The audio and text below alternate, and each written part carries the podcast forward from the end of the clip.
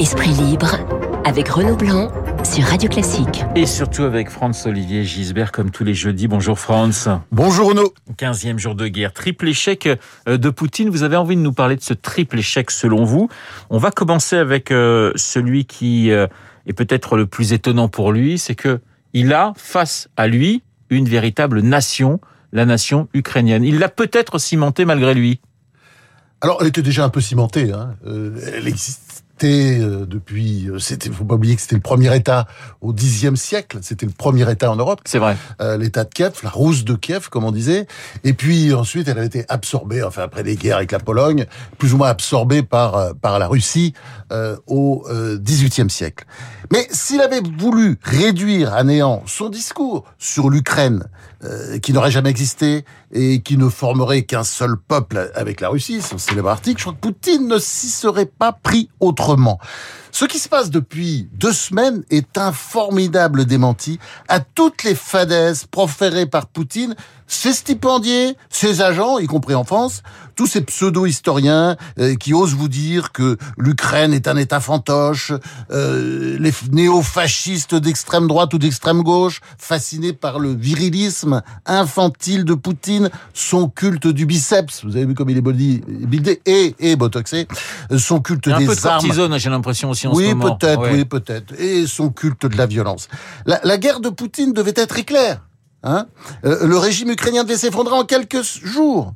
Eh ben, cette guerre sera longue et sale. Il y aura peut-être une occupation, on ne sait pas trop comment l'armée euh, russe fera face à la résistance ukrainienne.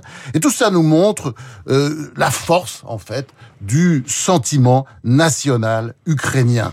Et la preuve d'ailleurs avec le retour de tous ces Ukrainiens de l'étranger qui reviennent dans leur pays natal pour participer à la guerre. L'Ukraine existe, personne ne peut plus en douter, même si quelques confrères ne l'ont pas rencontré. Alors il y a cette question ukrainienne, ce ciment ukrainien, cette nation ukrainienne, et puis il y a en Russie une certaine fragilité aussi pour Vladimir Poutine. Tous les Russes ne sont pas loin de là derrière euh, le maître du Kremlin, France. Eh ben oui, cette guerre a montré aussi, c'est la deuxième leçon, que Poutine ne tient plus son pays comme avant. Les élites se révoltent. Les milieux artistiques sont vent debout. Vous savez que le, le, le, lendemain, enfin le jour de l'invasion, euh, vous aviez des manifs euh, importantes à Saint-Pétersbourg, totalement spontanées. C'est-à-dire, il y, a vraiment un peuple qui proteste. Alors c'est vrai qu'on nous dit que le pays profond euh, serait encore avec Poutine parce qu'il est nationaliste. c'est à voir. Mais l'écrivain Emmanuel Carrère, le fils d'Hélène Carrère d'Ancos, qui a, su nous faire tant aimer la Russie éternelle et l'âme russe, Emmanuel Carrère donc nous raconte ce matin dans l'Obs un, pays qui a le sentiment de vivre un grand bond en arrière vers, vers une nouvelle recongélation, comme au temps de Staline, il était quand la peur était partout. Il était en Russie au moment où la guerre a éclaté. Oui, tout à fait. Et puis, euh, ces jours-ci, on salue beaucoup, à juste titre évidemment, l'héroïsme des Ukrainiens. Ils en donnent tous les jours des preuves, comme ce concert hier de l'orchestre classique de Kiev sur la mythique place Maïdan, au milieu des sirènes annonçant les bombardements. Mais, mais, mais, il faut saluer aussi le courage des Russes qui osent braver l'État totalitaire poutinien. Il y a eu des manifestations donc spontanées, mais avec une répression terrible. Alors au moins 7000 arrestations sur les chiffres officiels, c'est peut-être beaucoup plus. Mais si vous diffusez ce que le pouvoir considère comme une fausse nouvelle, par exemple si vous employez le mot guerre, alors qu'il faut juste parler d'opération militaire spéciale, vous risquez trois ans de prison. Si vous manifestez 4 ans de prison. Si vous êtes accusé de diffuser des informations soi-disant mensongères sur la situation en Ukraine, alors là, vous pouvez être condamné à 15 ans de prison, c'est une nouvelle loi. Je pense que l'après-Poutine a peut-être commencé. D'ailleurs, il y a des candidats, on parle de, du, du ministre de la Défense, qui est soi-disant poutinien aujourd'hui, très populaire, d'origine modeste. On sent que vous avez envie quand même que... Shoigu, mais ça va venir, vous savez, pas tout de suite. Vous avez envie que Poutine se fasse dessouder quand même. Mais non, mais ça va arriver. Il va être des, soit dessoudé, soit renversé. Puis il y a aussi le Sergei Sergei euh, euh, Narichkin, qui, euh, le chef des services de renseignement, qu'on avait pris plein la gueule, vous vous souvenez, devant toutes les caméras, et qui visiblement avait une conversation un peu compliquée avec Poutine avant cet incident. Alors on va parler dans, un instant du sommet de Versailles et, de ces Européens qui essayent de trouver la bonne réponse face à Poutine. il y a également, et ça c'est le troisième échec du maître du Kremlin, son économie qui vacille de plus en plus. Bah, C'est-à-dire que les sanctions euh, de l'Occident contre la Russie ont de la vie générale des répercussions sur le peuple russe qui va payer au prix fort euh, pour les délires euh, de son président. Alors, on va enchaîner justement sur ce sommet de, Versailles. L'Europe donc se retrouve à partir d'aujourd'hui et jusqu'à jusqu'à demain, donc à, juste à côté de Paris, autour de d'Emmanuel Macron. Unité ou fissure. Pour l'instant, c'est vrai qu'on a vu une unité euh, européenne euh, depuis une quinzaine de jours, mais on sent bien que euh, sur les sanctions, sur la question économique, sur le gaz, sur le pétrole, ça commence quand même à, vaciller, France. Oui, c'est normal. Mais c'est vrai aussi que si rien ne bouge sur les deux pans les plus importants de ce sommet de Versailles, c'est-à-dire l'indépendance énergétique et je dirais surtout la défense commune de l'Union européenne, eh ben, si rien ne bouge, je crois qu'on peut être très pessimiste pour l'Europe. Parce que nous sommes une grosse Suisse molle aujourd'hui, comme disait l'autre, hein un géant économique et puis un petit nain militaire, à la merci d'un Poutine ou d'une main d'un autre psychopathe. Par exemple, euh, si vous voyez, suivez mon regard vers la Turquie, par exemple. Si on veut continuer à vivre en paix sur le continent, il faut apprendre à être fort, c'est-à-dire être respecté. Et puis, euh, il faut aussi se réarmer, réarmer militairement, mais aussi moralement, d'autant plus que euh, Poutine peut devenir dangereux. Oui, c'est ce peut devenir dangereux, c'est ce que dit d'ailleurs la CIA. Et c'est ce que j'allais vous dire parce qu'effectivement, avec ce triple échec, est-ce que Poutine n'est pas plus dangereux aujourd'hui qu'il y a 15 jours?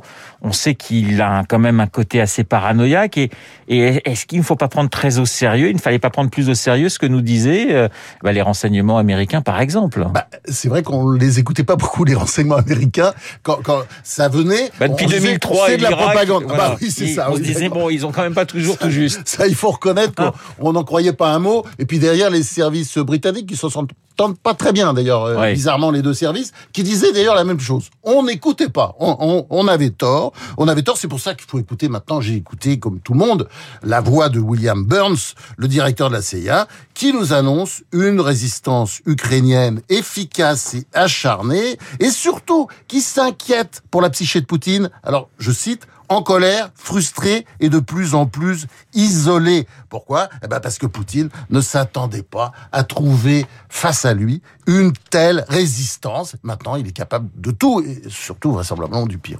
Alors, on va justement, et on va passer à la politique française, mais j'aimerais qu'on écoute. Vous parliez de ce concert euh, Place Maïdan hier soir. On a, on a un petit extrait. Qu'est-ce que c'était beau L'hymne à la joie. Hein, quelques, quelques notes.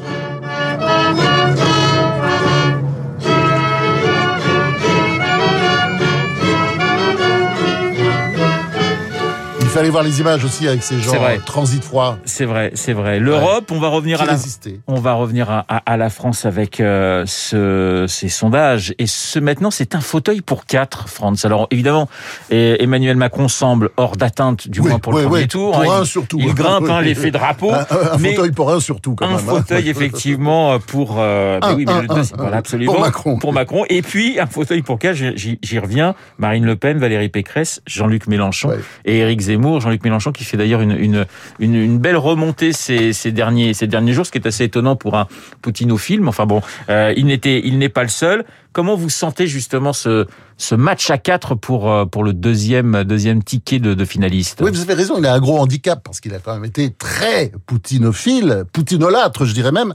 Mais euh, le vote utile joue en sa faveur parce qu'il y a beaucoup de gens de gauche qui se disent qu'il peut être effectivement le représentant de la gauche au deuxième tour. Pas François Hollande, hein, il l'a dit en disant ah il y a bah pas ça, de... clairement, ouais, ça clairement il a dit, pas, pas de vote utile avec Mélenchon. Alors il y a un deuxième vote utile aussi à droite. Hein, mais alors on ne sait pas très bien où il va aller parce que euh, bon, a priori ça devrait être vers Marine Le Pen qui est en tête dans les sondages. Qui occupe la deuxième place. Oui, mais il, n'est pas sûr qu'il en sera de même dans les urnes, parce que j'entends quand même pas mal de politologues, de spécialistes de, de, sondages qui vous disent que qu'Éric Zemmour est peut-être sous-évalué. Euh, quant à Valérie Pécresse, elle peut toujours, parce que là il y a un problème de vase communicant, elle peut toujours profiter à un moment donné d'un essoufflement ou d'une grosse bourde d'Emmanuel Macron en fin de campagne. Vous allez, toujours possible. Vous allez suivre justement ce débat euh, ce soir sur TF1 entre Éric Zemmour et, Valérie Pécresse. Il va être intéressant pour vous? Ah oui, c'est bien. Et puis il faudrait le maximum de débats. Ouais. C'est évident. C'est évident. On, on, doit débattre parce que une élection sans débat, vous savez, je pense que celui qui sera élu, c'est-à-dire vraisemblablement Emmanuel Macron, s'il n'y a pas eu de débat euh, dans l'opinion, si aucun les sujets ont été à peine effleurés à cause de la guerre, ce qui était tout à fait euh, normal, mais si les sujets ont été à peine effleurés, je pense qu'il peut y avoir des réveils difficiles à un moment donné. Et c'est difficile de, de, dire on, combat, euh, on, on, défend la démocratie contre la Russie, mais on refuse le débat parce que c'est un peu ce que disent les adversaires de Emmanuel Macron en, en, en, ce moment. On sait que le chef de l'État ne voudra pas de débat de, de, de premier tour. Bon, alors en même temps, c'est vrai que on dit que cette élection est mais il y a quelque chose d'affreusement pathétique quand on entend euh, ces candidats et qui font penser, vous savez, à cette phrase extraordinaire, là, restons en Russie, euh, de Nikita Khrouchtchev, que j'adore. Les politiciens sont les mêmes partout. Ils promettent de construire un pont, même s'il n'y a pas de fleuve. Ben, c'est ce que font un certain nombre de candidats et je dirais, euh, j'ai envie de décerner le prix du foutage de gueule 2022, et ça sera qui revient à, à, à trois, à trois ex Jean-Luc Mélenchon, qui ne parle plus d'effacer la dette, mais d'en faire acheter une grande partie par la Banque Centrale Européenne. Bon sang, mais c'est bien sûr, il suffisait d'y penser. La BCE va tout acheter? Anne Hidalgo, ça évidemment, euh, qui a proposé de doubler le salaire euh, des enseignants. Avec quel argent Les caisses sont vides, mais c'est pas grave, on va, on va doubler le salaire. Et puis Yannick Jadot, qui propose d'embaucher 200 000 fonctionnaires de plus. Ça s'ajoutera aux 5 600 000 que nous avons déjà. Voilà. Merci. Alors voilà, ça il faut terminer, vous savez, parce que elle est plus actuelle que jamais. La grande phrase de Clémenceau que je cite souvent et qui, une phrase quand même euh, du, 20 du début du XXe siècle. La France est un pays très fertile, on plante des fonctionnaires, ils poussent des impôts. Merci France, François-Olivier Gisbert en pleine forme, comme tous les jeudis, on vous retrouve et eh bien dans une petite semaine avec le même plaisir. Il est 8h57. Euh, dans un instant, nous allons retrouver Lucille Bréau, le journal et la météo. À tout de suite. Vous écoutez Radio Classique. Avec la gestion Carmignac, donnez un temps d'avance à votre épargne.